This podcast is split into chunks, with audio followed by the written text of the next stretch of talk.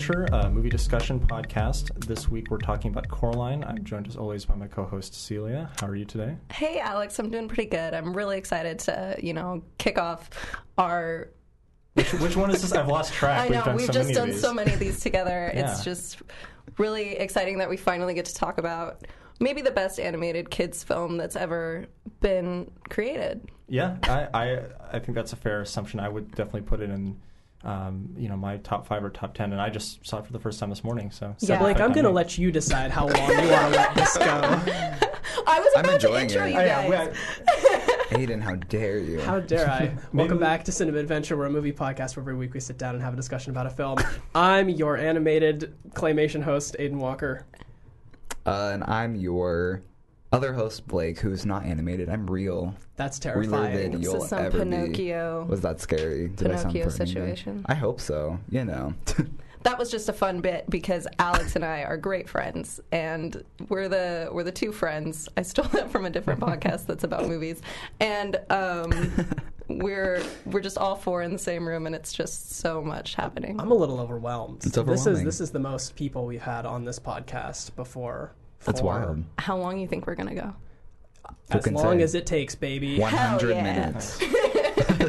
the the full length of Coraline. That's how long we're going to be in here. I we're think. gonna minute by minute breakdown minute by minute. analysis. We're going to play the movie in the background. Minute one. In the screen is black. the words Coraline flash across the screen. That's all we need. we're actually gonna recreate the whole film. We have all the stop motion puppets in we front should of do a us. teleplay, a radio play. Fuck. I want to play the other father.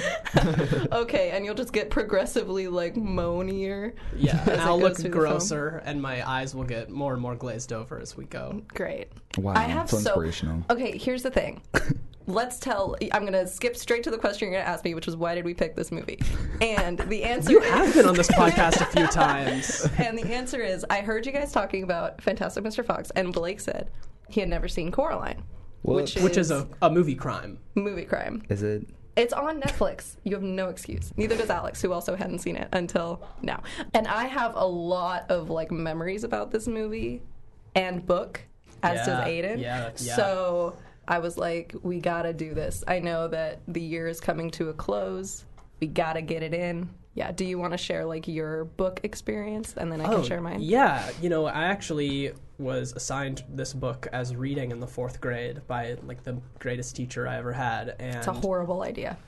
It's a What a- terrible thing to do to children. assign a good book to them. no, assign this terrifying, evil monster book that was great. True, It it's was great. scary. We loved it. We're gonna have such competing ideas. Okay, go ahead. so I I think first of all, if you really want to get into it, I think kids should be exposed to scary books. No, Oh, I, sure. I, I- no, no, no. I agree completely. No. I think it's a great, I, it's a great book. But go ahead. I'm glad you had such a fantastic experience with it. I loved it. I, I read the book uh, in the fourth grade with my whole class, and we discussed it and really got into it. And it was just so much fun to read something as a kid that was this, you know, fantastical. It's really a lot like Alice in Wonderland, but it's really dark, and it it doesn't just grapple with like, oh, what's it like to be a kid and go to a strange place. It's like, no, what's it like to be a kid and to be lonely and to be ignored by your parents, and then kind of explore who you are on your own for the first time. So I think it handles a lot of really interesting themes, and I think that's probably why it I, I connected with it so much. I'm a, I'm an only child. I don't feel like I was neglected by my parents and my mom and dad. I know you listen. You're fantastic. Um, but you know, as an only child, you have to make your own entertainment, and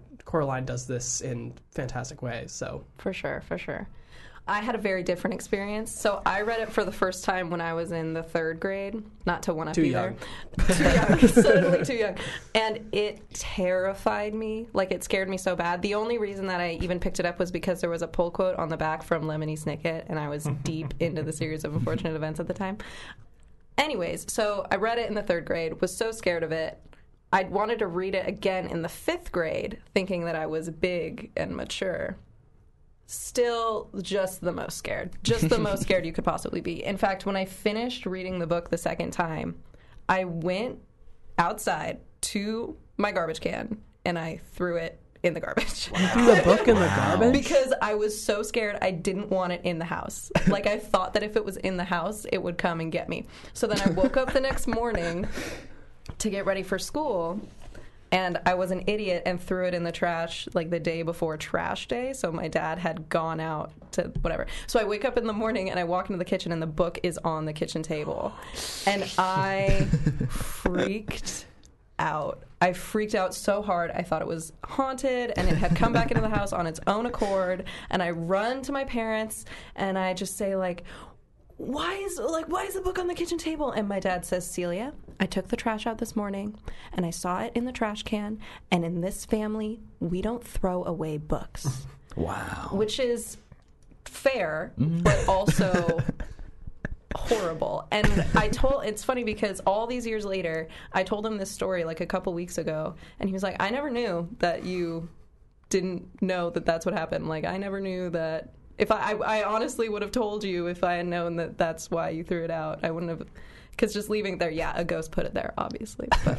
But It's almost So- like on Friends when Joey puts like he's reading The Shining, but it's so scary that he puts it in the freezer. Yeah. it reminds me so much of that. it's it's it wasn't rational, but No, it, kind of was- makes sense though. I was just like, "Where's the farthest away that I can put this?" A in good the spot. trash on the corner of my like property, as Yeah. far away from my bedroom as it could be. But um, I mean, it's a really good book.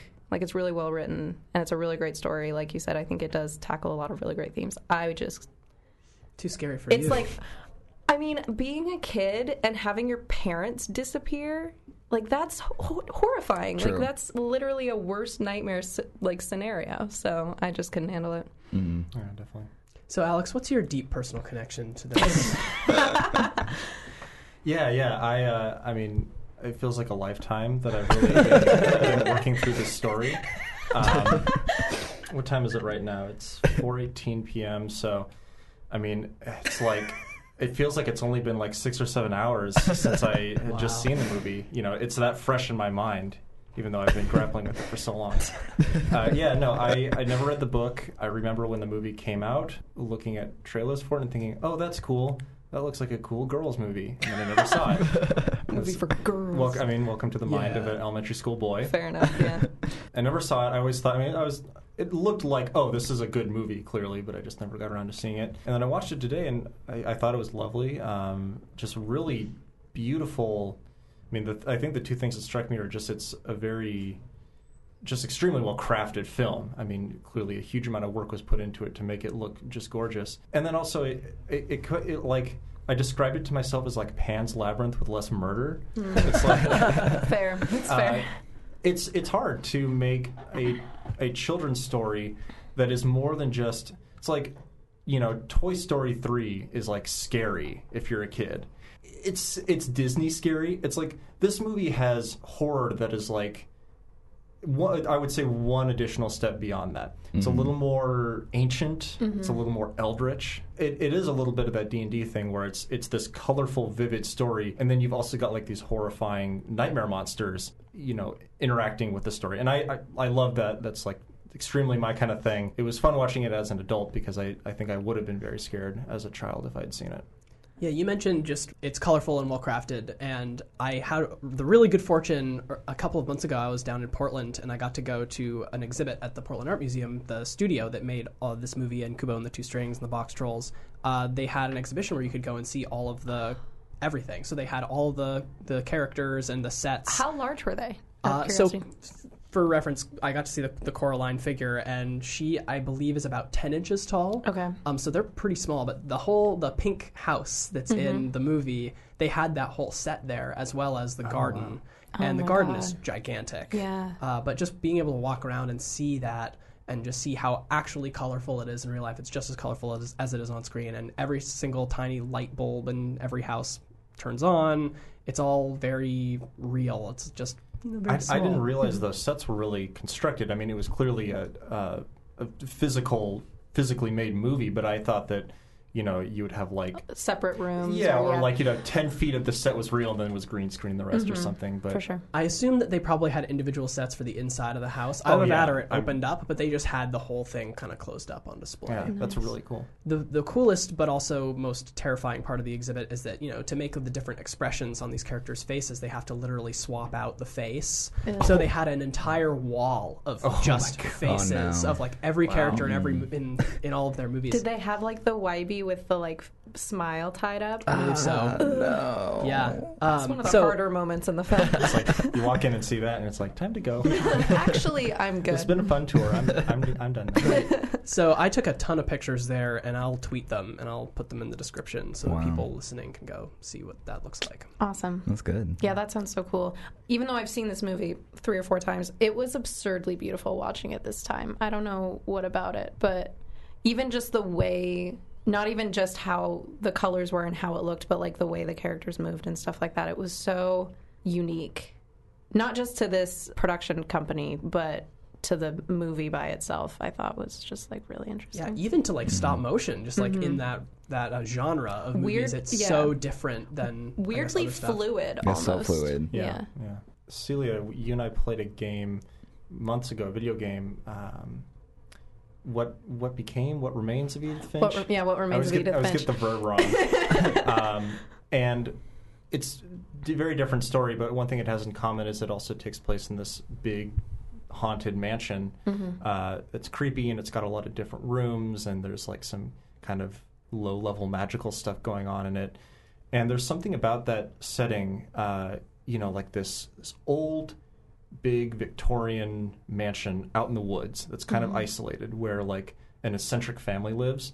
That setting is like, it's just so ripe for this kind of like creepy but also joyful kind of kind of movie and it, it almost puts it like it puts me in a kind of mood when i watch it where it's like even if there's a happy ending there's just something about the story that sticks with you that's just kind of dour and not in a bad way but it's just like it's like this movie even though it obviously has a happy ending and, and everything turns out well i thought it almost a little bit too well. I don't i don't like the the uh the turn the parents make to suddenly being good and i'll get into that. But even with that you still walk away from the movie feeling a little creeped out it's Yeah. it's a it's a happy ending but it's a dark happy ending And the best thing is that is that they don't try and make some kind of excuse at the end to make her experience any less valid. They're never like, "Oh, it was just a silly daydream of this child." And they try and make her right. wake up in her bed like, "Man, what happened?" It's just like Not a Wizard of Oz Literally, scenario. it happened. Right. Mm-hmm. This It's the same thing stuff with- was I mean, real for her. It's like Pan's Labyrinth is like that too, where that one's a little more you maybe interpret as a dream, but you know you see it as like it really happened for her, and that's what makes it so traumatizing.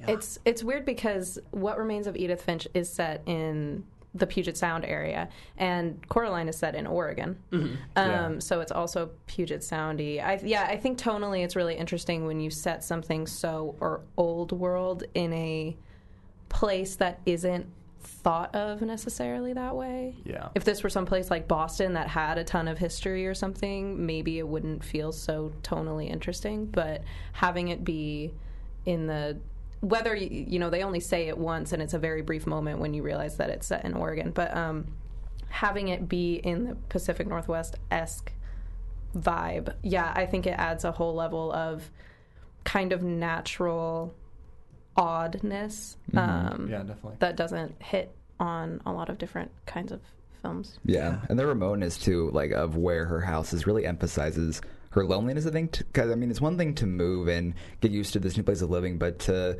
move and then live in this house where there's not really a lot of surrounding stuff. It just like ups that, and then you. I think it's really smart to set it in the Pacific Northwest because it is known for being so rainy and stormy. So to just have all these mm-hmm. extra elements, really boosting this feeling of melancholy, I think it's super smart and like a realistic way to do it without, you know, being too, I guess, exaggerated. I guess Yeah. It doesn't Yeah. feel tropey at all. Yeah, not tropey at all. that kind of dour feeling that you're hitting on, Alex. Uh, I think that has a lot to do with the setting, the Yeah, kind of Portland, yeah, kind of wet, rainy. I, I don't think you could make this movie in L.A. No, right? no. You, you mean you could tell the exact same story, but I think you'd walk away feeling completely different from it if it was sun, Totally. dry and sun drenched. You know. No, Yeah. I, I get that same kind of sadness, kind of empty feeling uh, from watching Twin Peaks, which has Yeah, that totally. same, Yeah, absolutely. same feeling. Yeah. There's this great article. I can't remember where it was. I want to say the Seattle Weekly. I can't remember the writer either, and I wish I did. But he writes about how, you know has Seattle lost its noir, and he writes hmm. about how just the kind of technology influx, Amazon, how hmm. we've kind of lost our grungy '90s uh, Twin Peaks esque. But I think this movie captures that kind of feeling of you know being in an old house and being kind of close to the woods, but you know still being quite close to a city or some kind of development Right. really well. Mm-hmm. Mm-hmm. you know, Coraline doesn't have in the beginning of the movie. I mean, she does not have a very happy life, but she's not. She doesn't strike you as a particularly depressed or angsty uh, girl. She's uh, she's very kind of positive and assertive, uh, and she's. I think that's kind of maybe a part of childhood is you can be surrounded by, you know, you can have these two parents who are neglecting you and aren't paying much attention to you. And you've got nothing to do in this house, and the only other kid you know is like this weirdo on a bike who like, runs into you. It's like that's not very fun when you're a kid, but there's this kind of idyllic uh, sense to childhood where she's surrounded like all these dour kind of empty things, and this, the house and the setting is dour. She's surrounded by all of it, and she's just kind of walking through it. Uh, and I just I like that a lot. I, I like that that you know something about being a child. You you can handle uh, depressing things uh, sometimes better than I think adults can. Yeah, I think I think that it's interesting because through all of her, um, I mean, she sure was uh, difficult. You know, Yeah. like she didn't make her parents' job easy by any sort of means, but um, you could tell that even through all of that, she was trying to find some kind of positive. You know, like when she sees the door and she just wants to open the door and then when her mom when her dad says go count all the doors and windows like if someone told me to do that i'd just immediately tell them to fuck off right but Right. um maybe not as a 10 year old but But you, but you wouldn't do it because you're Right. like, I, that's dumb. I'm not going to do that. because it's obviously a leave me alone i don't care what you're doing type of comment Yeah. but she legitimately goes and counts all the doors and windows and um, she's really I, yeah she's really trying her hardest to make the most of it even while not necessarily communicating that effectively uh, really quick, I, I I took notes when I saw the movie, and so it's just like a few little details that I liked. Uh, the lighting in the movie was incredible, and I think that's a testament to um, making a, a building a physical set. You know, because then you can actually control the lighting. You know, while you're filming, you don't have to go back and do these things in post processing. But especially, uh, there's a transition from when she first has dinner with her family to when she's in the bedroom. And the lighting in the kitchen is this like sickly pale hospital greenish blue, and it's like it's I, it's like nauseating, and the food is disgusting, and it it lends that scene so much. Again, we're getting back to that dour feeling, you know, being in this cold kitchen with your parents with food you don't really like. There's not a TV in the house. There's not like you're not. There's like eat your dinner and go to bed, and it's just that kind of like clinical. Not, nothing about it is enjoyable or fun. And then it immediately, when she gets in bed, it's like this soft, uh, kind of red lighting on her face, and just the whole kind of color tone changes. And she turns the light out, and it turns to this shade of violet. And that's the first night she goes to sleep, and she goes to sleep, and then she goes into the other world. And that lighting change, I think, is a perfect transition. It's like you go from that really realistic, clinical, harsh, uh, fluorescent light into that really nice uh, mood light that puts you at ease, just as you know, just before she goes into a world that kind of complements that change. Yeah, and the lighting is so genius because they they give you the light that puts you at ease that makes you feel like, oh yeah, this place is so nice. But she's going into the terrifying Right, bad place. she's going into hell with the Yeah. scary. She's going into hell with the scary parents who want to sew buttons into her eyeballs, and it's like, oh, this is the inviting place. Mm-hmm. Yeah. Yeah, and I love the intro too. Where are they? Is that where they're like building the doll? Is that what Yes. it was? It That's was just like so- so impressive and like right off the bat really makes you want to see more. And I think I had read that the um, for that they had like the needle they used or whatever was like almost as thin as hair, like it was tiny, but they somehow managed to make that. But I love that. There's also that scene where someone's like swinging on a trapeze that's really impressive. They just I love all the little details that are kind of almost show offy, but it just shows the lengths the filmmakers are willing to go to to create this cool effect. The intro almost reminded me. This is going to sound weird, and we talked about this in the last episode I was on. Um, the intro almost reminded me of Get Out with the like mood music in the background, and in and you know Get Out opens and it just shows you all of Chris's pictures, and it has like the song going and stuff like that. Yeah. Um, And then, especially when in Get Out, when it switches to like the title card and it has like that breathy song in the back, this really reminded me of that because it just mm. has the creation of this doll and you don't really know what's going on or what the importance of it is. And it's got this weird, breathy kind of juju esque music, and you're just like, I don't know what happens, and then, but it keeps you engaged all the way through it, and then. Like tying it into the actual story, so it's not just like creepy things are happening.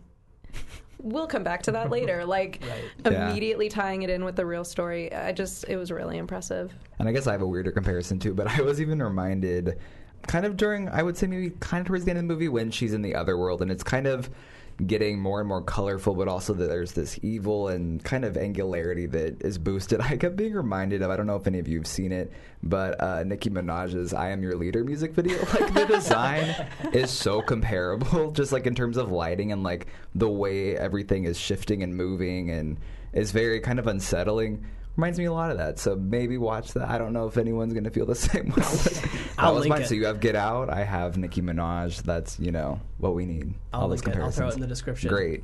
Educate the people. On It's also a great Minaj. song. One of her finest. Once and I it. And they had some other pretty killer transitions, like Mm-hmm. when towards the end of the movie, I realize we're jumping all around. I'm sure we'll get into the plot eventually. Someday. When the other mother is tapping her fingers on the sink, and then the camera is just on Coraline, and then Coraline like looks up, and it's just the water dripping, and the and the mother's gone. And there's a lot of transitions that involve movement. You know, like her. Like there was one where she was falling, and then it transitions to her falling on her bed. Yeah, and- that's a great one. Mm-hmm. yeah, there was a lot of stuff like that that I thought was just like it doesn't have to be there, but then you put it there and it becomes so much more than it with just a you could have just cut it and it would have been fine, but you didn't. Those kind of makes bait so and great. switch transitions are such a touchstone of horror film, Mm-hmm. just Yeah. in general. So bring it back to what you said, Alex. Just it's got elements of horror in it, right? So if you can inject that into this childlike story and have these elements where instead of like, oh, there's a scary man in the mirror, but then you turn around and he's not there. You have the fingers tapping and then the water dripping. You still get that sense that oh, I am kind of watching a horror movie right now. But You can't fully trust what's what you're seeing or what you're hearing because No. it could turn into anything else like in a moment for sure. Yeah, no, I think it's totally scary. I'm glad I didn't watch it as a kid because I think I even just saw the trailers for the movie and I got really freaked out. I think when I saw like the other mother with the like the sewed on eyes, I was like, that's not happening. No. Um, I mean, I was the kind of kid who like got really scared of the Scooby Doo cartoon and like thought it was real, Definitely. even though it was cartoons. So glad I waited it out until now because are it you is. saying you are a big baby? I was a big baby, 100%. I remember I like saw there was some cover of like The Invisible Man where it's like a person walking or something and then like you see something unraveling so you know they're invisible underneath that. And even that freaked me out. And I remember one night like I thought the invisible man was like wandering around my house or something and so I like I wouldn't go to bed cuz I was just like when's he going to show up? So it's great. Wow. Have any of you ever walked out of a something scary in a in a movie theater because it was too much? Uh no. Oh yeah, when I was a kid, my grandpa took me to see the first Spy Kids, and there's the part where, there's the part with their like the clones of Carmen and Junie, and they're like fighting, and I like I guess my little kid brain thought that was really scary, so I started crying, and then we had to leave. I have reached a point in scary movies where I just stop looking, where I just cover my eyes. Oh, I totally do that, like in the theater. And, and I'm not talking like split your fingers, like figure out a way to still see through things. I do that in, in nearly every scary movie Oh, I've yeah. ever seen. But um, but I have watched movies where I'm just like, okay, I'm just not going to watch Yeah. now. I'll still sit here and listen, but I'm not going to watch. Yeah, no, I cover my eyes all the time. I just saw like that dumb new like Gabrielle Union thriller, and there's like a part where like this guy's like sneaking up behind her with like a knife, and I like covered my eyes even though it's so dumb. I was like, I, I don't want to jump and scream, so you just you got to do what you got to do. I had to I had to leave the theater during Batman Begins with the Scarecrow. Oh, that's is so scary. That's so scary. You're allowed to be scared Yeah. of I Scarecrow. had to go. That's fair. remember, I had to leave. Yeah, I remember like my dad and I uncle. cannot be in the same building as this. Yeah, like my dad and uncle, I think were watching it one time in the living room, and I like walked in right when that was happening, and I was like, "Oh God!" And then I left. I was So- like eight, not now. So you but- didn't find out how Batman Begins ends. no, I just got the beginning. Oh, that movie's so good. So you did find out how Batman begins. I did. I did figure That's out. So that is the point. I I'm did, really you sorry for drawing that joke. It's out. funny. I I went into the theater and I was like, "How does this guy become Batman? Do his parents die like in every Batman?" Oh, I guess they do. All right, I can go. okay, Wow. that's it. That's all we need to know. I, I, I- I'll really briefly say I, I'm normally not that scared by horror movies, but I saw Quiet Place about a month ago, and that was the most terrified I've ever been in a theater. Wow. That was, Really? That was, Really? the, that was. I wouldn't say it's the best movie I've watched, but it was by far the best experience I've ever had in a movie theater. Uh, at a great crowd, we went with because everyone was silent the whole time, which was really crucial to enjoying it. And uh, I, I was like the whole movie. I was like, you know, just like really cringing. I was like grabbing my leg to try to like control myself. Like I wasn't. Uh, I didn't have didn't hide my eyes, but like I was very physically uh, tense. I guess is the best way to put it. Well, it. that's a good warning because I'm going to go see it tonight. That's Yeah. good. It's you, Yeah. it's good that you're going to see it while it's still in theaters. Yeah. That Definitely. yeah, Definitely. it's a, definitely a movie to see in theaters, and the PG thirteen rating is very deceptive. Mhm. Uh, it's scarier than. I, do, you, do you disagree? I don't know if I agree. I mean, they don't. They cut pretty fast off of like any kind of. There's Well, there's- maybe there's- only there's a one. few. Or, there's maybe one or two or three Mm-hmm. max scenes where there's any real blood or violence. Mm-hmm. But it, I wouldn't call it gory by any. No, I, sense I, of I word or wouldn't either, like and, and goriness doesn't scare me. It's right. Yeah. I just know that rated R movies are like rated R horror movies are usually that way due to due to Mm-hmm. Right. gore. right. Yeah. Anyways, Coraline. Uh, should we go through the plot? I was about to say, let's take a break, Okay. have Oh. Blake do some fun Can we do facts, fun facts before the plot? and then we'll come back and do the plot. Okay. Okay. The plot isn't that complicated. So. no.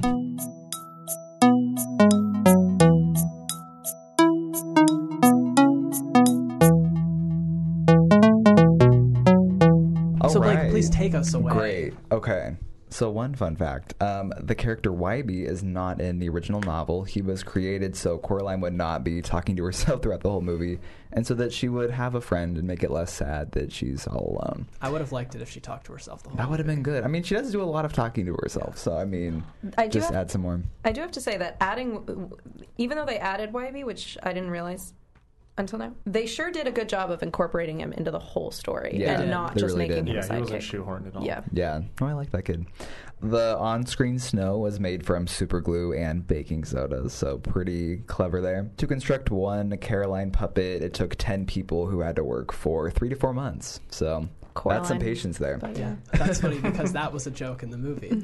Really? I did not know. but you called her. Caroline. Oh, whoops. Well, you know, You're whatever. just one of the neighbors. Getting my vowels mixed up, I guess. Are you Mr. Bobinsky? I could be. We don't know. the amazing Mr. B. He That's looked me. really cute in that crop top. Can I we just know, acknowledge that right right? now? Bobinsky looked hot in the crop top. Bobinsky did. is daddy. yeah. Oh wow! Wait, is he the one? Was he wearing the crop top in like the first scene that he shows up in? Yeah, Yes. the Oh, 'cause wife that- beater. He scared me. I don't think he was like. Whatever. I like how they moved much. his mask from his stomach to his chest Yeah. between worlds. He freaked me out. Anyways, 'Cause I feel like everyone looks kind of normal for a cartoon, and then he shows up and does not look like a human. I'm like, who is Uh, this? you're saying that the actress with boobs the size of like double watermelons I mean, looked normal? Well, she. I mean, he has like blue skin, and like I don't Fair know. enough. It was a He little did bit. have blue It was crazy for me. He I did don't have that. for the for the record, I'm with Celia on this one. Looked like a, looking like a Brockhampton kind of guy. Exactly, Brockhampton. Um, this was the first stop motion animated feature to be shot entirely in 3D. Uh, the Coraline shoot lasted about 18 months, but that was followed by two years of pre production. So these people, once again, are always impressing me with their patience. I don't understand how they can keep on a project that long, but Especially kudos. stop motion project. Honestly. How, your eyes must just melt. I would think so. You, I feel like you would lose your mind after like three days. Like I could not do that. So the, Have you ever met a stop motion artist? No. No, Exactly. Have they They're lost maniacs. their mind? Oh, are they? They're shut-ins. They'd have to be shut-ins because all you're doing is just moving a doll like one millimeter every every second Especially every day. in a movie like this where you can see the hair move and Yeah. the every Yeah. limb Ugh. movement and the necks like the heads move a lot. Yeah, it's like a good thing these movies are all like so well received. Because can you imagine if you did that and like everyone didn't like it and no one saw Ooh, it? that's I that's would. what the deal was with. Was it Early Man? Is that what it's called? The, That was that was a Wallace and Gromit. Oh, movie. yeah, yeah, yeah. Yeah. It just came out this year. My brother saw it. He said it was fine. yeah. That's good. I think the reviews are good. It I just get seen good it. box office. seen it. I just heard Yeah. that some reviews were not very positive. That's Which made me sad. sad because they work so hard. They worked so Yeah, hard. Give them a good reading just because of that. Um, I have one more fun Forever. fact. I feel like I don't have very many fun facts. I'm really just sucking today. Um, so there are 248 Scotty dogs in the audience with Coraline and Wybie, and they made them all by hand, obviously. And not a single one at the exhibit in Portland. What happened to all those Scotty dogs? I don't know. Wow. Maybe they were. Maybe they were given to like charity. I maybe don't they were like All burned. premiere presents. Like during the premiere, they just handed them out to. Oh, that would have been good. That'd be very That would have been such an honor. But yeah, those are all my fun facts. Oh, Just a Blake. small amount. Thank you for Thank your you fun so facts, much. Blake. And it's good They because I were feel fun. like they weren't too story related, so did not, you know, undermine your storytelling that is coming up. All the eyes just went on me for the storytelling Who's doing it? Are part. you doing it? Or You wanna Celia kick it doing off? it? I would be honored. Wow. I know this story quite well. Wow. Okay. Give it to us, There's a young girl named Coraline. Caroline. Just kidding. Coraline, and she moves to Oregon with her parents. From Excuse me. Michigan. Michigan, yeah. I almost said Minnesota. That would Wow. be She says she says she's from Pontiac to Wybie. She's like, I'm from Pontiac, and he doesn't know where that is, and she's like, Michigan, duh, as if everybody knows where that is. "Oh, to be 12 again." oh, I do not want to be 12 again. I was so fat. oh my god. wow, Okay, sorry. I truth didn't, comes out. I didn't mean to interrupt you. Oh, oh, it's it's fine. We're not getting through this anyway. Um, so they move into a, a new house. It's what would you would you call it? A house? It's like a. it's like a house connected that's to- been subdivided into apartments. Yeah. feels subdivided, British to me. I don't know what it is. it's the British people who live in it. Probably. I guess it's a That would be triplex, Yeah. technically. yeah, Yeah. technically. Triple X. Coraline and her parents live in one unit. There are a pair of very old women who were dancers, performers, Mhm. and they're hilarious. What were their names? I don't know. Spick or Spink? Spink and Forcible. Spink and Forcible. Miss Spink and Miss Forcible. and then there's Mr. Uh, Bobo, is what they call him in the book. Is he Bobinsky? Bobinsky. The Bobinsky. wonderful, incredible, talented Mr. Bobinsky, who is this large blue man with a ridiculous mustache, and he teaches mice how to do tricks. Yes. Coraline's parents are very busy. She bothers them. They tell her to stop. She says, I'm bored. And her mom is like, Leave me alone. Her dad says, Why don't you go count all the things in the house? And while she's out and about, you she's skipped counting. a very important part. Did I? Yes. Go ahead. she meets Wybie first. Oh, yeah. Oh. and he introduces himself as the grandson of the woman who owns the whole house. That's right. He is annoying, as most young boys are, and And fat, I hear. yeah, Truth. apparently. Um, and he finds a doll in his grandma's trunk that looks exactly like Coraline. So he- she he gives her the doll, and sh throughout the counting of the windows and doors and all this stuff, she carries the doll around with her. That's true. Which the fact that she just so willingly accepted it, I would have like mm-hmm. screamed Yeah. and thrown it. There are a lot of Yeah. things in this movie that I think I would have freaked out and not done, but she's just like, let's just go on ahead We and see can what talk about that later because I definitely thought about that during the. Yeah, I like wrote down a bunch of things like, wow, she really took that in well.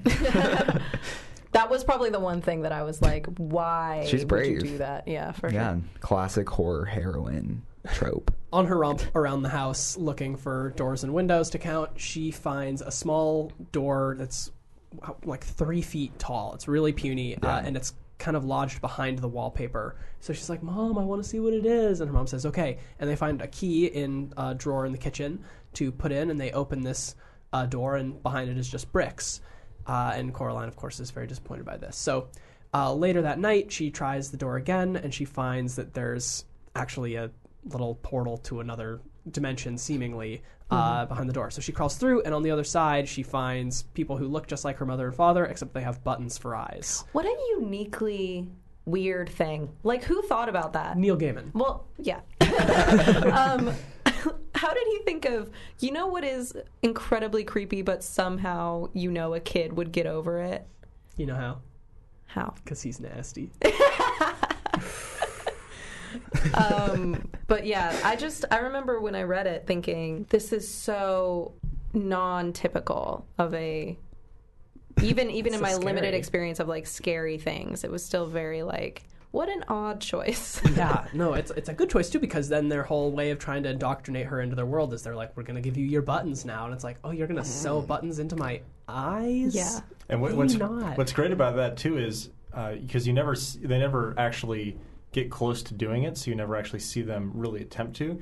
But you know, like when they first said that, obviously immediately I began thinking like, well, how would they do that? And it's like horrifying, like imagining like, oh god, like how would you even start? You know, It's a great way of keeping it kid friendly, right? Because yeah, you don't have to show it. Yeah, you don't have to show it. Just the idea of it is terrible. Like you yeah. think about it two steps further, and you're like, okay, never mind. I don't want to think about that. right, right. Very suggestive. Mm-hmm. So, does anybody else want to help me out with the plot here? They they meet the she meets the other mother and the other father. She's enchanted by them. They give her all this good food. Yeah. She returns home and is disappointed, of course. Uh, and her mom says, "Why don't you go meet the neighbors?" So she meets the, the crazy neighbors, and they all tell her foreboding things. The women give her. Do you her. want help, or are you? I do. gonna- I'm just gonna. I know I'm gonna sputter out here. I know. I know that it's. I'm gonna run out, and It I'm gonna need somebody you're to just step in. I'm doing my best. Okay. I just. I need somebody on backup. Do one of those things where like an R&B singer's like singing the chorus and then like another recorded version of them's doing like that. Just do like a Mary J. Blige sort of thing. Because you can tap out if you want to, but it sounds like you're still going strong. I'm gonna tap out when my brain stops working. What if it doesn't, 30 though? You're gonna seconds. skip over stuff. I know. That's that's why I've got you here. So Anyways, Coraline goes and she meets her her fantastic neighbors. She meets Mr. Bobo, who one of his mice tells him uh, to give her a message, which is to not go through the door. Don't go through that small door. um, Bobo, if you didn't mention it already, uh, has a mouse circus that he's does. training. She tries to walk into his apartment and he shuts the door on her and says that the mice aren't ready to perform in the circus yet and that she was trying to steal his secrets. He's Yeah. crazy. But he does deliver this message of foreboding. Foreboding. so then she goes and she meets the downstairs neighbors, the two women, who give her a small stone that she can. No, yet. is that later? That's later. Yeah, I think that happens earlier in the book. Maybe I'm just bad. They have her drink tea and they read her tea leaves. the They first show thing her the that- taffy, but she doesn't make the stone yet. Okay. And now I'm, I'm out. Go ahead. After she meets Mr. Bobinsky, she goes downstairs to meet the two actresses, and they are crazy and they fight a lot. And they have her drink tea and they read her tea leaves. And in the tea leaves, they see what could be either a very scary hand or a giraffe. Nobody really knows. Um, and It's they, a scary hand, though. yeah, yeah, it's a scary hand. And they tell her about all their dead terrier puppies who they've stuffed and put in angel costumes and have hung up on their wall. And it's very psycho esque. And she thinks that they're. She Coraline thinks that the actors are awful and leaves. she leaves. She does. She does in the movie briefly go out with her mom, and I, I sent Aiden and Celia uh, a Snapchat because it's like very Ladybird esque, Mm-hmm. uh, almost to the point where I wonder if uh, was it Greta Irwin? Ge- Gerwig. Greta Greta Gerwig. Gerwig. that that scene where uh, uh, Ladybird. Oh my god, this is not my day.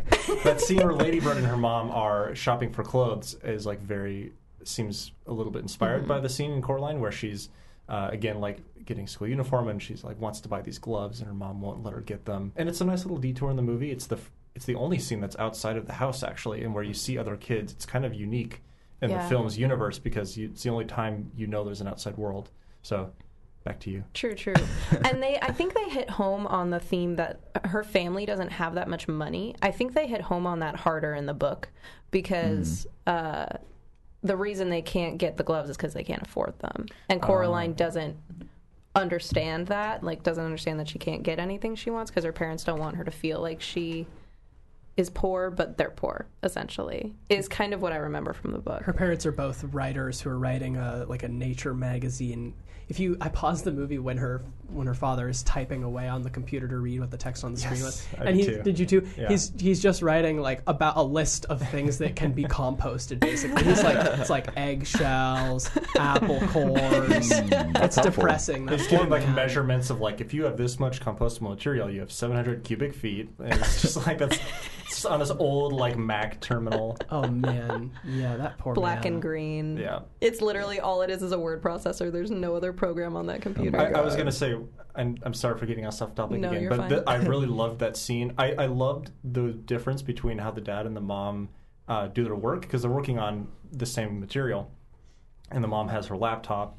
The dad is like, so the dad is writing the same way like George R. R. Martin writes, and it's this idea of like, oh, I need to remove all outside stimulus. I need to be like this paragon of, of, of not even Literature. like like I don't even want I don't I don't even want to be efficient. I want like I want a computer that's not connected to the internet, that breaks often, that's difficult to use, that doesn't have backups because it'll put me in this like stoic, you know, platonic form of writing where my ideas aren't hampered by modern conveniences. And it's like it's such a great little touch and he's got all the pieces of paper behind him so you know he's just printing them off. Like he's not saving he's just literally has the paper copies and the power almost the power goes out and he loses it for a moment. All his progress uh, and it's just a great little detail uh, showing like different kinds of writers and like the way that we get ourselves to do work Yeah. Yeah. i just like that detail Yeah, that was so cool. I'm like worried I'm almost going to become the parents just like very kind of grumpy and just slaving away writing boring things on my computer all day long. And like, I hope that doesn't happen. That's but who the knows? that's the hardest part, right? Because it's so easy to slip into that. Like Mm-hmm. her parents don't mean to be mean, but you can tell that they're just so stressed out. Like and they hardly touch on it, but you know, they just moved to a new place. They got in a car accident. They have no money. Like they need to get Yeah. this catalog done in order to make, you know, they need to send their daughter to school. Like you can tell that their stress levels are just at the highest that they've ever been and like unfortunately it gets taken out on Coraline a little mm-hmm. bit and the hard part is that nobody's of like you can't say like the parents were mean and that's why and you can't say Coraline's a bad kid and that's why like Yeah. everybody was just like not in their best state. I, this is why this movie has been so why it's held up for so long. You know Mm-hmm. why this story still works is because it's not like a black and white. It's it's got a spectrum of I guess morality and like you can really identify with most of the characters except for like the other, other mother. you know, Yeah, like, for yeah, sure. Yeah, she's got some good motivations. Uh, I don't know. yeah well the other father is like to me was the most terrifying character in the sh- in the in the entire movie and we'll get into that in the plot i don't i won't steal your thunder but uh, we stole her thunder for about ten No, minutes. I, fine. Take the thunder. Uh, I will retrieve it back eventually. I'll, I'll just briefly prelude it by saying the the final few scenes with the father and like are, are just like horrifying like because you because they're all under the other mother's control and like I had I watched the movie with subtitles on because uh, I usually do that the first time I see a movie so I don't lo- miss anything. And his dialogue is like it's like genuinely it was the scariest part of the movie for me is what he's saying to to Coraline She goes to the store with her mom, uh, comes back home. Her mom offers to take her grocery shopping with her because they have no food in the house. She tells Coraline, You can get anything you want, you know, well, not anything, but like you can get something that you really like. And Coraline is just being a brat and says no. And so the mom leaves. Coraline goes upstairs and then she goes, so then she goes to sleep, leaves bait for the mice, and then goes back into the other world and then she meets the neighbors of the other world. She walks in, and it's like the middle of the day when she goes this time because normally she goes in the middle of the night. So she walks in, and um, there's lunch all prepared for her already, and a new outfit that her mom, her other mother, made for her. And you're, you're not talking about the third time she goes what what happened during the second time, other than just more the, good the, things? The second time, second time she goes in is when she meets the neighbors. Oh, Uh, the okay, third time bad. is when she goes with her. Well, and what's interesting about it is uh, the first two times she goes into the world, she does so right after she's sleeping. Right. The third time she goes into the world is is when she goes in the middle of the day. Right, right, right. And which Yeah. Mm-hmm. becomes very crucial to the plot of why she stays there the third time. Right, right, right, right. She goes and she meets the uh, neighbors and and she meets the other Wybie before she heads up to the mouse circus. And the other Wybie doesn't talk because the other mother heard that Wybie annoyed her and that she thought that Coraline might like Wybie better if he didn't talk, so he can't speak. And so they head up to the mouse circus and Bobinsky is very Bobinsky. It's very cool. Like the setting when they walk in is very cool with the like cotton candy cannons and the popcorn machine that the chicken like pecks the corn off and then makes it into popcorn. It's very very like so intricate. And then they go into this tiny little tent and the mice perform and it's magical. A lot of like the first couple days that she's there, it's just idealized everything. It's and it's all for her. Yeah. You know, it's like this. The world exists for her kind of basic joy and entertainment. like they spell the mice spell her name and her dad takes her out to see the garden and the garden is built in the shape of her face It's like an interesting. It's like an ego thing. It's Yeah. uh, because it's like none of the things anyone is doing for her. It's like it's not like it's not her dad spending time with her Mm-hmm. on a Sunday evening. You know, helping her with homework. It's like building the garden in her Huge face. yeah. These huge gestures that are kind of they're great in the moment, but they're not. They're they're like the sugar of nutrition for intimate relationships. definitely Yeah, but you can see where they're so appealing to her too, because if you're getting no attention at home versus you go to this place where like they'll literally make a garden in the shape of your face, it's like rather be this one that thinks The that I'm like extremes. the coolest Yeah. thing of all Yeah. time. and, and, so and you can see how the how the other kids who who got involved earlier interpret that as love. Mm-hmm. When it- Yeah. you know, So then she goes to meet the actresses, and as Blake's fun fact implied, the entire theater is filled with terriers, which was so funny. I don't know why I thought it was so funny, but I was was great. Mm-hmm. dying laughing that whole scene. And the two actresses are up there looking the same as they did before, and they're doing their little performance, and the terriers are, you know, in charge of the stage crew and stuff like that. It was just absurdly funny for some reason they unzip their they old uns- bodies. at they one unzip point. their old bodies off and it and they look how they looked in their old pictures that they had in their apartment. She heads back home and she says hi to her other parents and then she goes to sleep. Wybie has like popcorn, I mean cotton candy stuck to his head, and they're just like standing over her as she goes to sleep, and then she wakes up back at home. So those first two times uh, she visited that other world in her dreams, uh, because she did so it like it happened when she was in bed when she like woke up. So the third time she she's like screw it I want to I want to go there like now, and she the mom hides the key she steals the key and goes in in the middle of the day. She kind of starts like she again she goes out with her dad and his dad has built this beautiful garden to her, but she starts to notice kind of some imperfections, some seams in the whole thing. Seams, haha. Um, That's funny. the she the dad is kind of like you know the dad is like putting on this uh, piano thing for her and and part of the song and and when he's talking to her is like we do this all for you and it's like I do it because your mother tells me to and you start to kind of realize you start to realize the mom is in control of all of this world and he's not happy anymore. he's not Like, happy Yeah. and, and the way he plays the piano is the piano has hands that grab his hands and and manipulate his hands on the piano. It's not even a self-playing piano. Yeah. it's a piano that forces him to play itself. Mm-hmm. and that's like to me that was the first sign that you know oh like this is it's not like everyone in this world is creepy evil. It's like they're maybe all being manipulated. Yeah. eventually the mother tells her like hey if you really love this world so much you should stay with us forever. And coraline's like yeah that kind of makes sense. This world's pretty great. And the mom says all we got to do is just give you your buttons which of course replace her eyes with buttons which is horrifying. She doesn't want to do that. So she tries to run away. Uh, she says i'm tired. I gotta go to sleep. She goes to sleep but she wakes up this time she wakes up still in the world. This is where I was going to talk about what Blake said about like I don't believe that Cor- like I would never stay in that world. Yeah. And it felt like there were a lot of moments where I was like Coraline, you're being an idiot. and then you, and then like 30 seconds after that, she would do something that would kind of like pull her back from the situation. Like she'd be so deep into it and then I'd be like red flag and she would she would recognize it like a minute later. And so Uh-huh. I it just kind of reminded me of like that idea of being a kid and you don't you're just slower to the take of Yeah. like what's bad. I mean, she got it eventually because the minute that they were like buttons for eyes, she was like no, which wasn't true for other kids, right? Yeah. But Right. um, what did that hack keep saying? It was like it's so sharp you won't feel it or something. And I was Yeah. that's not not appealing. yeah. I wouldn't do anything that she did. Honestly, even just going into the other world, like that tunnel, would be like a no for me. Yeah, that's fair, that's fair. automatically, So, So I know she escapes at one point before uh, before kind of the the ending p- sequence of the movie. She escapes one more time because she has to get back to the real world to get the gem from the uh, the two women living below. Uh, They cut up a bunch of taffy and it cut- turns into a it's like a, yeah. yeah. yeah, It's like a it's like a stone with a hole so that she can look through it. Because Yeah. her parents, she goes back to in the world. Her parents are gone. Right. And then yeah, she gets th- the they're like the beef is spoiled. They've been gone for some time. She goes back in. She realizes her parents have been kind of trapped in this world. The mother, you know, kidnaps her, and she meets three ghosts of kids that the other mother has earlier kidnapped and forced, you know, tricked in the same way she tried to trick Coraline.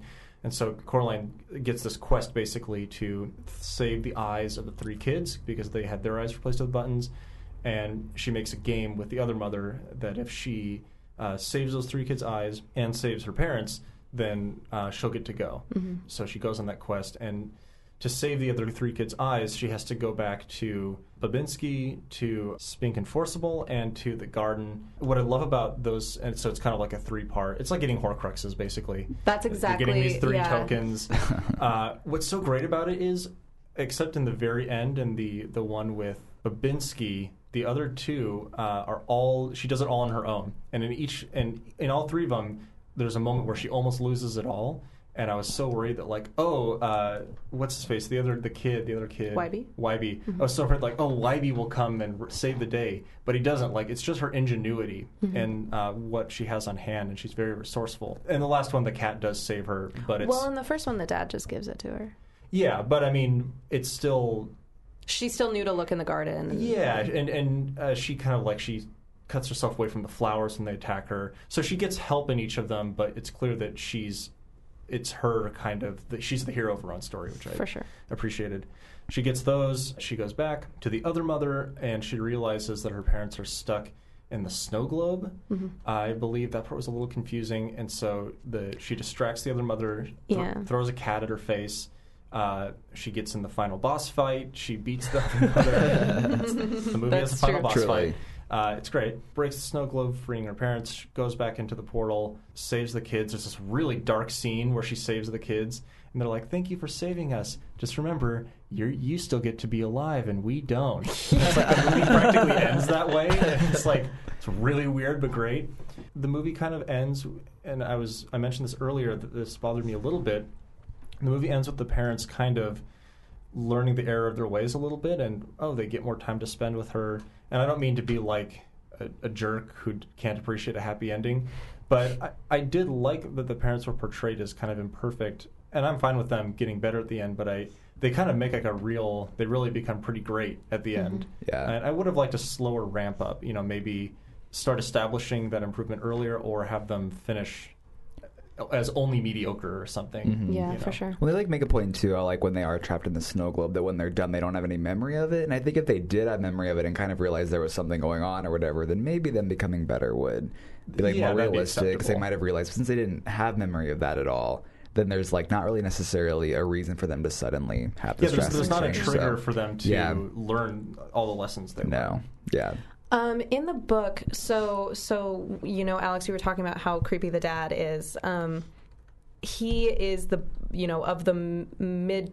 mid level boss fights of the movie. He's he's the one in the garden. She goes out to the garden, and he's on this praying mantis sewing machine, basically, and he's just yelling the whole time about how he doesn't want to be doing this and the mantis is like trying to straight up kill Coraline and he doesn't want to be doing this and the other mother's making him and his words don't even really make sense um, because he's so he's made of like straw or whatever Right. they were Well, whatever. and he, and he starts telling her, you know, like, and he's got that really creepy, distorted voice, and he's saying, you know, I'm sorry, Coraline, she's making me do this. the, the Like, voice I- of John Horrifying. Hodgman. Yeah. Yeah, it's oh, like- I was gonna I was gonna tell you that he was Yeah. in it, and I was curious who it was.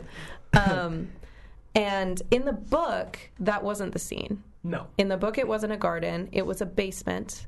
And the only thing I remember from it was, and that's why I, I'm hoping Aiden, you remember it clearer than I do. Um, the only thing I remember from it was like her looking down the stairs and seeing the dad down there, and like that was the scariest part of the book for me. The idea that she saw the dad and she could see how dangerous it was, and I don't remember what happened. I don't but- remember that particular bit from the book. It's been Okay. a while since I read it, but certainly for the movie, they dumbed down a lot of the, the terrifying imagery. Like, it's a scary movie. There's some scary stuff in it, but compared to kind of the way that it looks in the book and how it's described, it's much cleaner and palatable.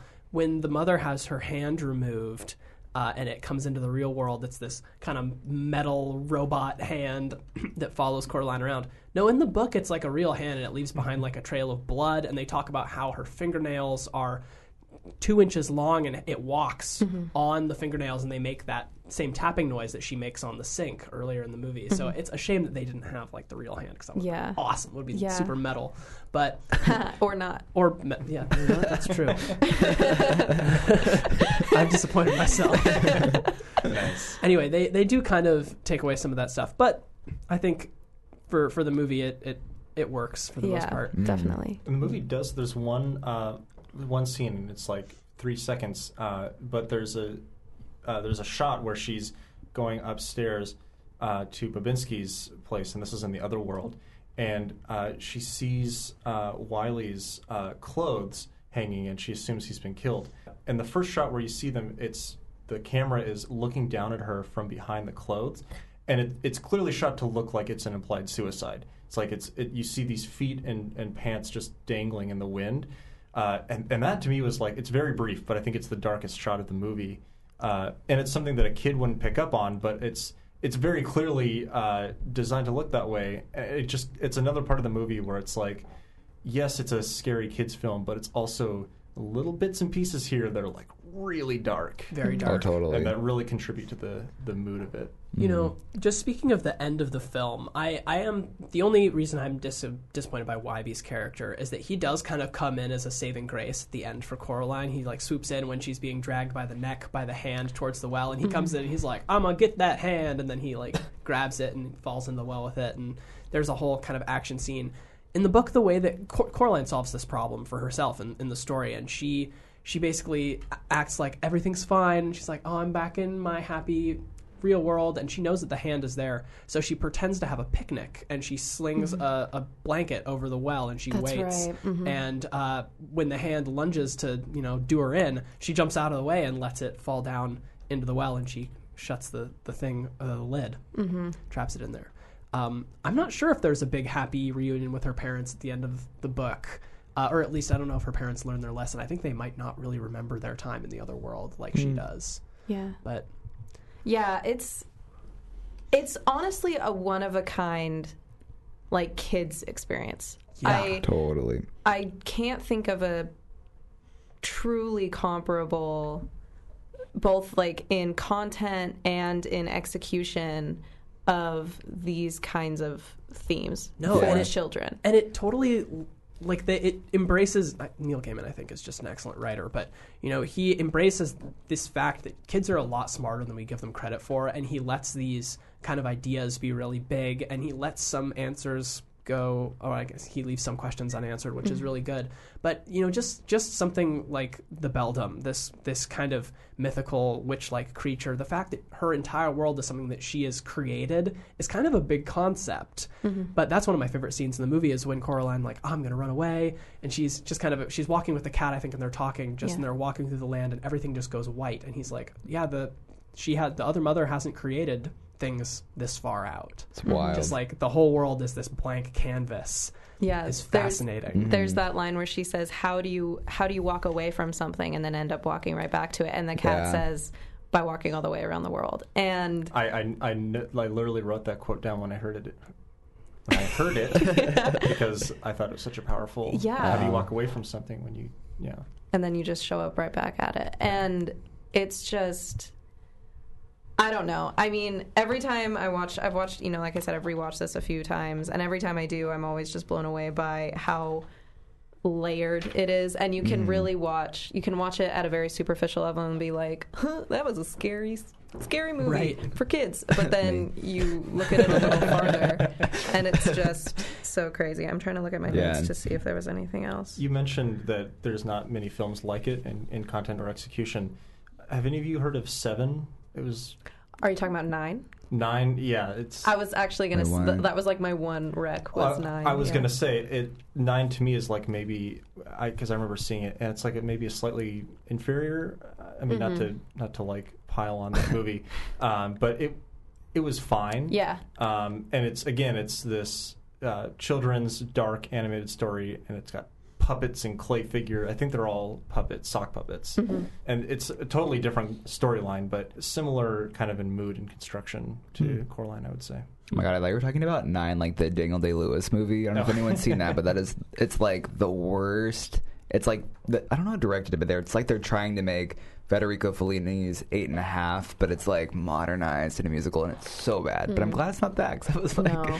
what? I was I was thinking in terms of content though. This reminded me a lot. I guess not of movies, but I think just like the books of Roald Dahl a lot. Like especially like his books, The Witches and Matilda. Just these ideas of these kids being lonely and kind of having to create something else for themselves. Like I think Mm-hmm. those are kind of comparable in the way they really see the importance in the struggles that kids face and stuff.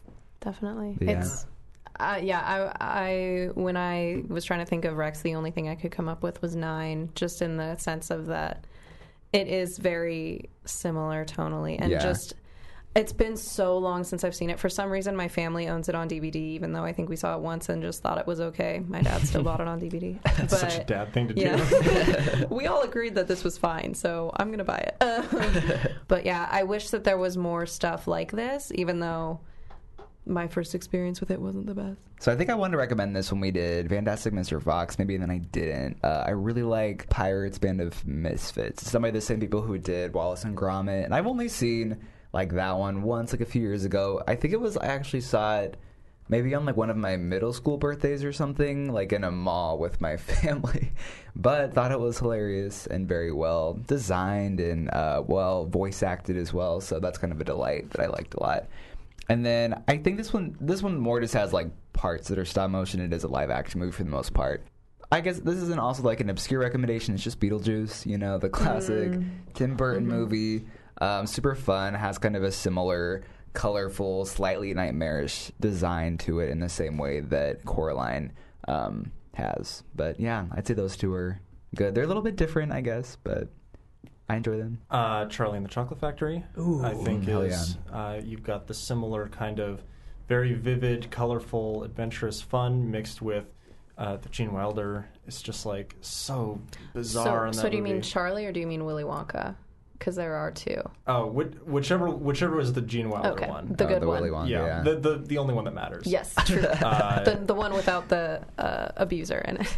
yes. Yeah, yes. yeah, retweet. Exactly. I like how they replaced geese with squirrels in the new one. God, those squirrels are horrible. Uh, there's there's that scene in the Gene Wilder version where they're going through the the river, the tunnel, and he starts like screaming. And, Oh, yeah. Yeah. Uh, it's just like it's that such- is that was nightmare inducing as a That's the kid for sure. worst. Yeah, he, his his take on that character, I, I think, is will always be like the iconic take. on That's it. so good. And this movie is very. It's not scary, uh, but I always have to plug it when I talk about children's movies because it's my favorite children's movie, and that's The Iron Giant. Oh yeah. Um, that was like my Lion King basically growing up. That was I just saw that all the time because they aired it twice a year on Cartoon Network, and I never missed it. And that's another movie that is, I think, relies on the audience being a little mature. It's got like some kind of, it's got like anti-war themes.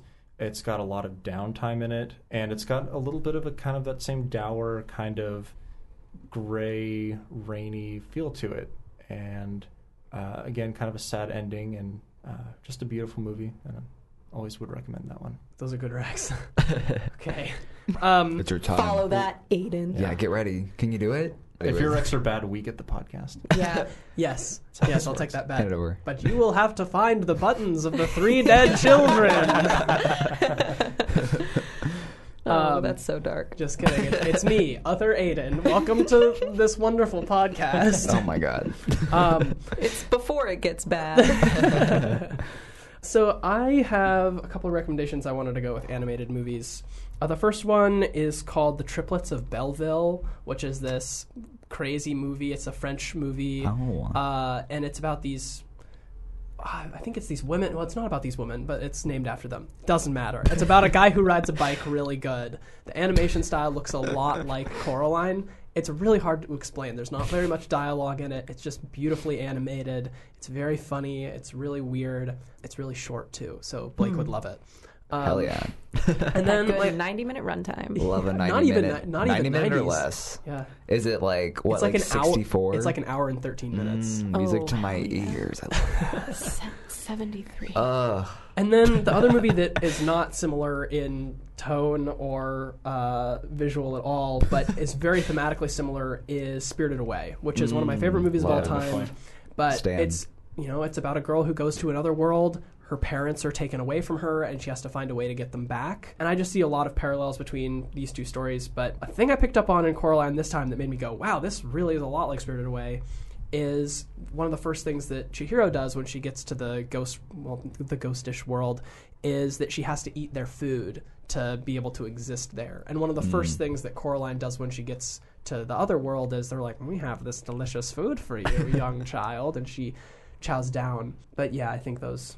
Uh, uh, beyond that, I'd say the parallels of just you know going somewhere else that's unfamiliar to you as a child, and then having to rescue your parents. It's a little bit of an inversion, Yeah. on maybe the Liam Neeson version of this story. True. Yeah, which reminds me, like cartoon food looks very good a lot of the Yum. time. Yes. Yeah. It kind of stresses me out. It's like, why is my brain thinking this? It's like I'm looking at a cartoon thing and I'm like, yum yum. Oh, I was getting hungry that first scene when she goes to the other world. Yeah, it's almost impressive that they made the f- like the very first meal look bad because it's like so easy for cartoons to look True. to look like they have good food. So Uh-huh. I was kind of impressed that they could make something that looked like food but still looked awful. I think it's I think it's harder to make in a cartoon. I feel like it's harder to make unappetizing food Well, I think because so too. because appetizing food, you know, we What all, it looks yeah, like, we yeah. have like the image in our head. But unappetizing, you have to like think like, okay, I have to imagine cooking this poorly Mm-hmm. and using like unappetizing ingredients. Like, there's a lot of work that goes into that. For sure, for Yeah. sure.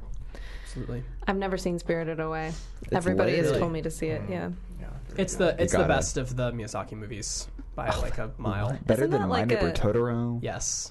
Isn't that like a quote unquote basic opinion? What? Sp- That Spirited Away is the best one. Is that like universally Maybe. agreed? I think it's true. yeah. It's basic. No, just kidding. I don't know. I'm not. My neighbor I mean, Totoro's about dead kids, man. It's so good. Although connection to Coraline, Dakota Fanning is one of the voices in the um, English dubbed version of My Neighbor Totoro. She voices Coraline. Also, every time I say Coraline, I almost say Caroline, and then I stop myself. So Is it really, just applaud me. What? Is it Totoro?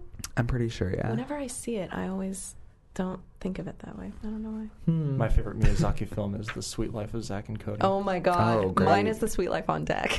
that's a good one. Miyazaki. That's a really good one too. Oh my god! I just saw Debby Ryan in like that Melissa McCarthy movie. It was terrible. oh wait, you saw Life of the Party? I did see. It. I can't yeah. believe you did that. Well, to for the. Daily, so it was Oh. like He did it because he had to write about it. I did. He couldn't be I wrote stopped. about all the wigs in Melissa McCarthy movies for like three paragraphs. Incredible. As one does. Celia, Anyway. take us away with your wonderful final thought, please. Okay. There, there are two things I want to say. Hmm. They're very not related to each other. the first is about Coraline as a character, and I think it's really interesting that Coraline refuses to accept love any other way than she wants it. And that's a big part of her problem, right? Like she wants these big grand gestures, she wants all the attention focused on her, and if it's not, then therefore things are bad. You know, there's no real gray middle area of maybe there's something going on that she's not seeing, like she doesn't stop to think about that, which is very indicative of her age. I'm not saying that she should be able to do that, but I thought that that was something interesting to note of just the idea that you that people can love you and you might not be able to realize it. Or like you can think to yourself that somebody isn't paying attention to you but they are just not in the way that you're used to receiving it. Um, and i think that that's not something that kids are ever told. Like i feel like that's a really hard lesson to learn as you become an adult. And so i think that even though they didn't really hammer that point home they didn't spend a lot of time on that. Um, the fact that they touched on it at all i was really impressed by. And then my final thought just about like the movie. For me it feels like it's an actual like how your brain constructs nightmares is how i feel like this movie is constructed.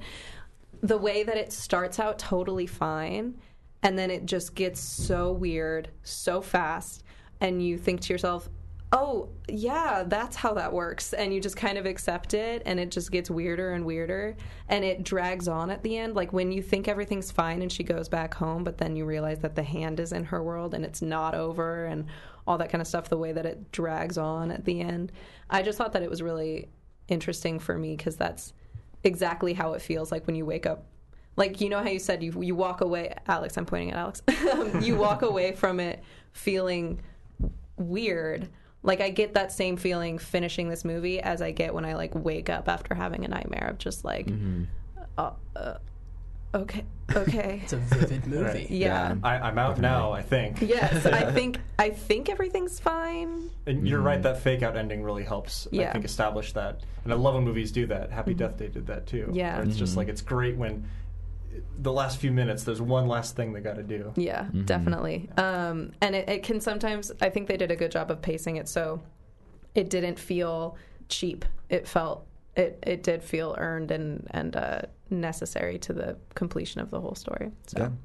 so uh, imp- impeccable, impeccable film. Wow. I was maybe too young when I heard the story the first time, but impe- impeccable. Just throw like the wine glass is perfect. Wow. Um, I feel like mine is a lot less deep, but um, I would just on me. on, that's very true. It would have been like the grand finale.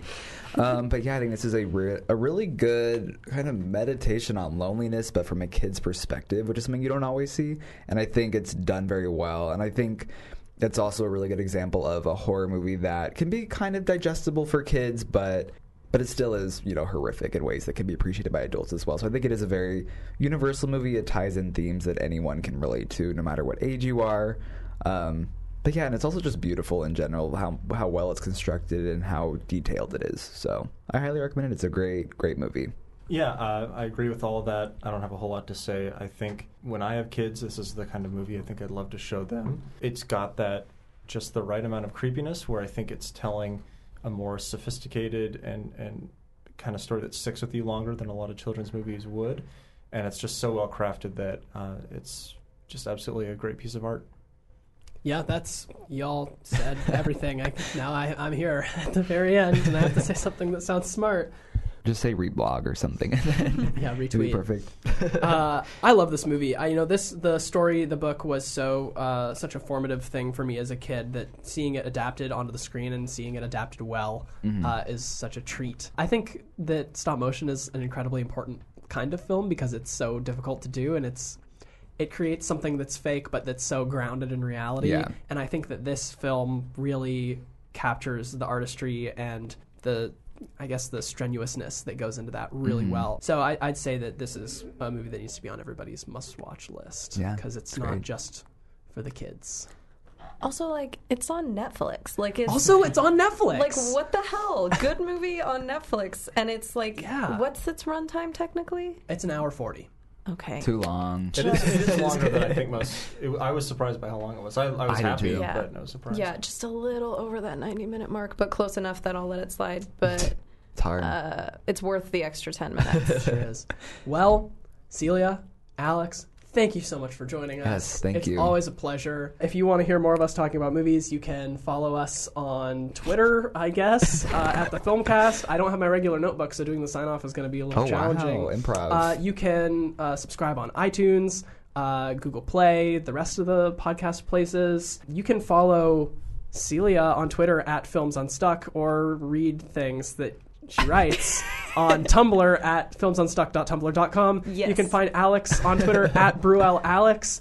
Or are there pl- is there a place where you write things for fun? Uh, my website is alexburwell.com. AlexBrell.com. Great. There's Got it. Eventually, I'll put some creative writing there someday. Heck yeah. I just want to I just want to thank Aiden and Blake for being our guest hosts for the day. It Yeah. was Oh, so crap. fun. You guys did a great my seat. job. Yeah. Yeah. I really really confident. tried tried to impress you all. yeah. You know, we're really proud that you guys somehow managed to like come out of the blue and host a podcast for the first time. You know, I think it's so cool to see a, a podcast hosted all by men. It's like it really goes to show men can host podcasts too. It's true. Like that's really cool. You know, I think Cinema Adventure has something really unique going for it because it is hosted by two white dudes, and that's Yeah. never So happened. rare. Never, You're, you- it's changing yeah. the game. You It's- never hear white men talking about movies. No. It's just like You never hear white men talk. it's truly it's truly like a like a niche that needs to get filled. In It's fact, true. I want more. If you're a white man and you're listening to this podcast, start one. We wanna hear because your We want to hear your voice. Well, I agree with that. yes, yes. The three white men in the room concur. That was all a joke. I hope you all Yes. understand yes, that. yes. Okay. I don't Um, want to get any angry comment. Um, Blake, please tell us what movie we're going to be talking about next Monday. Oh yeah, we're doing it in like linear order. This is so exciting. We're doing uh, Scream Two, directed by Wes Craven next week. Yes, one this favorite is one movies. of Blake's favorite movies. I Blake's pick. would die for Scream Two, so get ready. Is this like a Celia's pick? Yeah. Would you also pick Scream yes. 2? This is a Celia's pick. Well, that's true. This is a Celia's pick. You know what? I've Yeah. never seen Scream 2. I've only seen Scream. so I will make the title Celia's pick. Oh my god, that's so cute. I will do it. I will do it. Yeah. I'll- it'll be Celia's pick featuring I mean, it's her third Blake, and episode. Alex. It's her third episode. She's basically a host by now. So It's my fourth. Yeah. You also, uh, you're both record setters because this is the longest episode we've ever done. Wow. It's an hour and a half. Oh wow. So wild. thanks. Hey, It's it's going to be a weekend for me. It's so much. nearly as many minutes as Coraline. Nearly. True. Nearly. When I joked about it at the beginning, it actually happened. It actually happened. minute by minute analysis. I can hear the music playing us off now. So I'm going to say thank you both again for coming. Uh, huge thanks to Alex for making our theme song. Uh, Yes. Big thanks to Celia for coming on as a repeat guest. Big thanks to Blake for, um, you know, Living, chilling. you do a great job. Existing. Thank you. You know. All right. Stay safe out there, kids. Bye. Bye. Bye.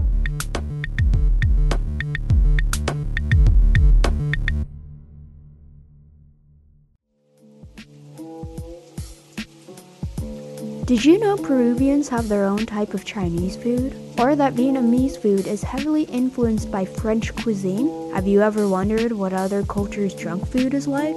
Explore these topics and more right here on the Soundbite Network. My name is Dee Dee Madigan, and I'm the host of Home Plates, a podcast all about food. Catch up on the first season of Home Plates on iTunes, Google Play, TuneIn, and Stitcher. New episodes air every Wednesday.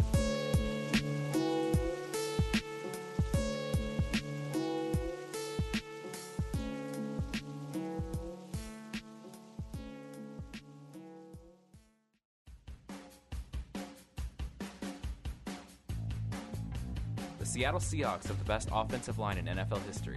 Kyle Seager is the better Seager brother. Markelle Fultz is the best player on the Sixers. Hashtag trust the process. Okay, we don't actually believe any of these things. But if you want to hear our thoughts on topics like these, tune into the Boxing Podcast with Chris and Kiko. Alec Dietz. And Andy Amashta every Friday on the Soundbite Network.